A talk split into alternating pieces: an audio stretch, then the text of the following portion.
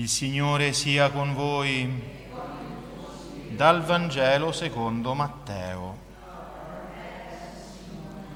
In quel tempo Gesù disse ai suoi discepoli, pregando, non sprecate parole come i pagani, essi credono di venire ascoltati a forza di parole. Non siate dunque come loro, perché il Padre vostro sa di quali cose avete bisogno prima ancora che gliele chiediate. Voi dunque pregate così. Padre nostro che sei nei cieli, sia santificato il tuo nome, venga il tuo regno, sia fatta la tua volontà, come in cielo così in terra. Dacci oggi il nostro pane quotidiano e rimetti a noi i nostri debiti, come anche noi li rimettiamo ai nostri debitori e non abbandonarci alla tentazione, ma liberaci dal male. Se voi infatti perdonerete agli altri le loro colpe, il Padre vostro che è nei cieli perdonerà anche a voi, ma se voi non perdonerete agli altri, neppure il Padre vostro perdonerà le vostre colpe. Parola del Signore. Siano lodati Gesù e Maria.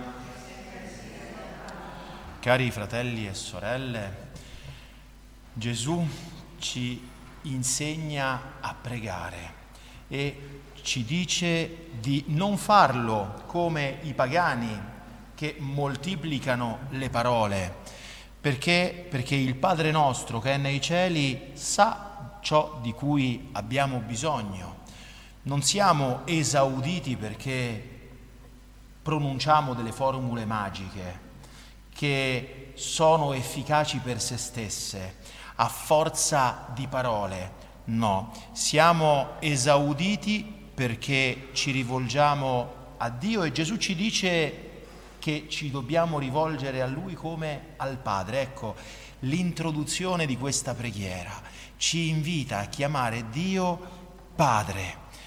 Padre, cioè è nostro Padre e come tale dobbiamo pregarlo con fiducia, con confidenza e in effetti la disposizione primaria per essere esauditi è proprio la fede.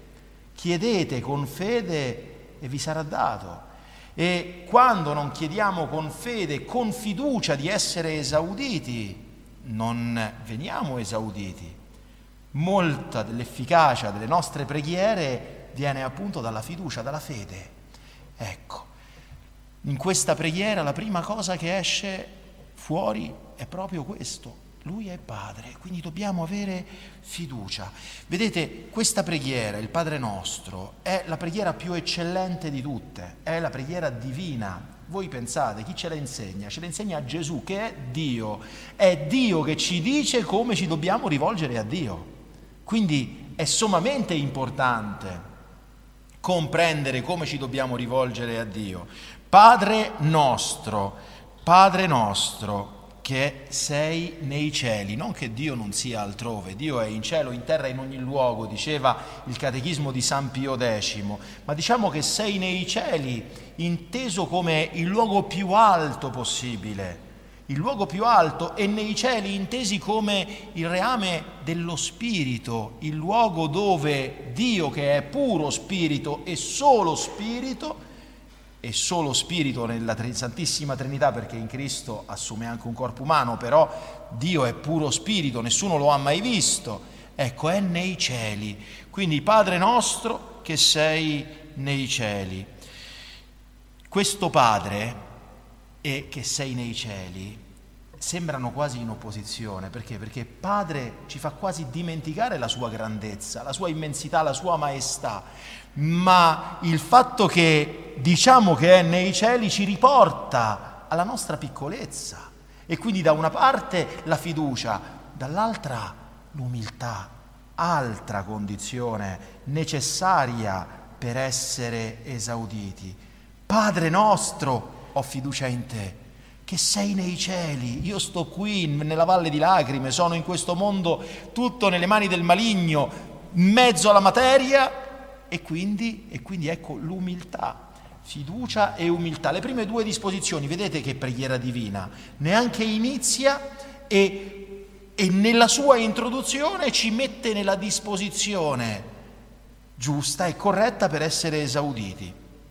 Ma poi che cosa gli chiediamo al Signore? Beh, in queste sette petizioni, in queste sette domande, perché dopo questa introduzione ci sono sette domande, c'è tutto ciò di cui abbiamo bisogno. C'è tutto ciò di cui abbiamo bisogno, le vedremo brevemente, molto brevemente. Un'altra cosa, noi diciamo Padre nostro, non diciamo Padre mio, non dico Padre mio, dico Padre nostro. Perché? Perché è vero che mi è padre, ma noi siamo fratelli e il Signore è venuto a portare proprio l'amore nel mondo, l'amore verso di Lui che si realizza nell'amore ai fratelli, ai fratelli che pregano insieme il Padre, ai fratelli che si soccorrono con i loro atti, con le loro preghiere, ai fratelli verso i quali noi manifestiamo la nostra divinità con atti divini, che sono atti pieni di carità. Perché la carità è Dio, Dio è carità e noi quando viviamo nella carità e portiamo questa carità ai nostri fratelli e sorelle, ecco che siamo veramente figli del Padre nostro, nostro, che è nei cieli. Dicevo, dopo questo preludio ci sono sette domande che si indirizzano a Dio e qui San Tommaso diceva che c'è tutto quanto vi possa essere di, di chiedibile al Signore. Esaminiamole brevemente.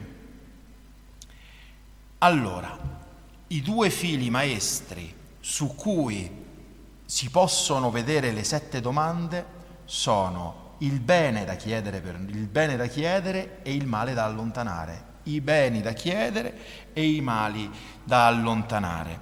Ora, la primissima cosa che chiediamo è la sua gloria. Perché? Perché lui viene prima di ogni altra cosa. Quindi la primissima cosa che chiediamo è sia santificato il tuo nome, il tuo nome, perché? Perché lui viene prima di noi, in tutti i sensi, in un senso di importanza, ma anche in senso ontologico. Cosa vuol dire in senso ontologico? Nel senso dell'essere, perché se lui non fosse noi non saremmo, mentre invece se noi non fossimo, lui sarebbe comunque. Non ha bisogno di noi. Siamo noi che abbiamo bisogno di lui. Allora veramente sia santificato il tuo nome. Lui viene prima di noi, disposizione dell'umiltà. E poi ci sono questi due binari, il binario del bene da chiedere e il binario del male da allontanare. Quanto al bene c'è una gerarchia di beni, c'è una gerarchia, ci sono dei beni in questo mondo più importanti di altri. Il bene in assoluto qual è? È che noi ci salviamo l'anima e che andiamo in paradiso, questo è il bene in assoluto. Dopodiché ci sono quei beni che sono dei mezzi in relazione al bene celeste, appunto, e che sono i beni spirituali, che sono quei mezzi che noi abbiamo in questo mondo perché ci possiamo salvare l'anima. E poi ci sono i beni materiali, le cose necessarie al sostentamento della vita. È una gerarchia.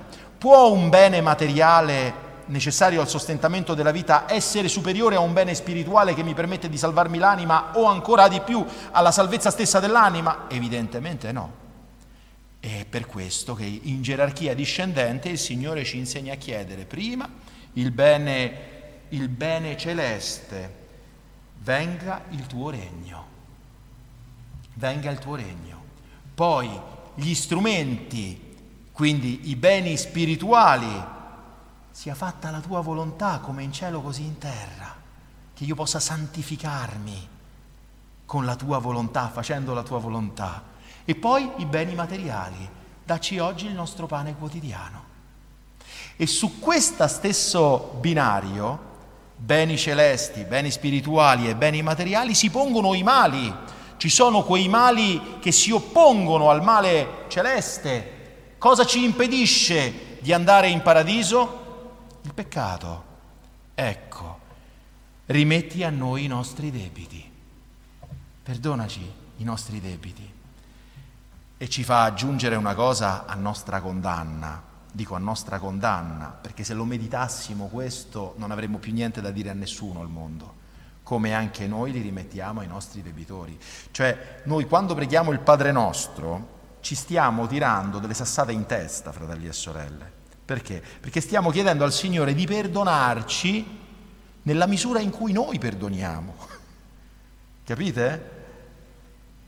E non è, non è una cosa facile umana, è una cosa sovraumana di cui abbiamo bisogno, per la quale abbiamo bisogno tanto aiuto.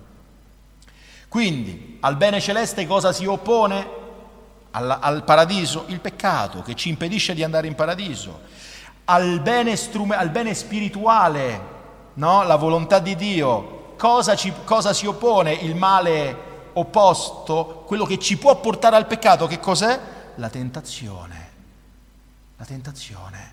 Non abbandonarci alla tentazione, che vuol dire non permettere che siamo provati e tentati al di sopra delle nostre forze. Aiutaci nel momento della prova. E cosa si oppone al male, al bene materiale? Il male liberaci dal male, che in questo male ci può essere il maligno, il male spirituale, ci può essere il male materiale, ci può essere il male, il male della salute, ci può essere qualunque male. Vedete, non c'è petizione che in questa preghiera divina non venga chiesta al Signore. Il Padre nostro è preghiera divina perché sono parole divine che ci ha insegnato il Verbo divino fatto carne è il modo in cui Dio vuole essere pregato.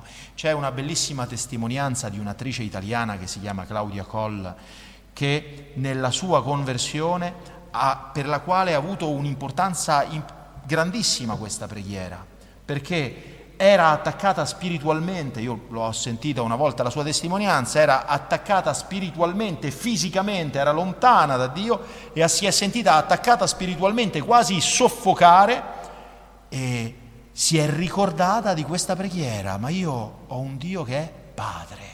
E ha iniziato a recitare questa preghiera che è stata il principio della sua conversione e della sua liberazione, della sua liberazione, perché quell'attacco spirituale che la paralizzava, la soffocava, è andato via. E lei ha ritrovato l'abbraccio amorevole di Dio. Fratelli e sorelle, il Padre nostro è la preghiera più sapiente, la preghiera più bella, la preghiera più alta che l'essere umano possa pronunciare ed è una preghiera che ci dice chi siamo noi e chi siamo noi in rapporto a Dio, chi è Lui e ci dice tutto e ci fa chiedere tutto ciò di cui abbiamo bisogno. Ritorniamo in noi stessi e comprendiamo, facciamo nostra questa gerarchia di valori che esce così splendidamente da questa preghiera sopra ogni altra cosa c'è la salvezza dell'anima. E questo lo ha capito molto bene, lo hanno capito molto bene i santi che festeggiamo quest'oggi. San Giovanni Fischer e San Tommaso Moro sono santi martiri del, della persecuzione di Enrico VIII. Voi conoscete la storia. Enrico VIII era il re d'Inghilterra, voleva divorziare dalla sua legittima sposa Caterina d'Aragona, chiedeva la nullità del matrimonio, Roma non ne voleva sapere e allora lui che cosa ha fatto? Ha fatto un atto di supremazia e ha detto io con Roma non ci voglio più avere niente a che fare, io sono come capo della Chiesa come, come re d'Inghilterra capo della Chiesa d'Inghilterra e il vescovo, arcivescovo oltre all'arcivescovo di Londra e al Lord Cancelliere Tommaso Moro, l'arcivescovo di Londra era Giovanni Fischer, Tommaso Moro era il Lord Cancelliere, la prima carica giudiziaria dello Stato, solo loro due hanno detto non possiamo firmare l'atto di supremazia, per questo sono stati incarcerati e posti a morte.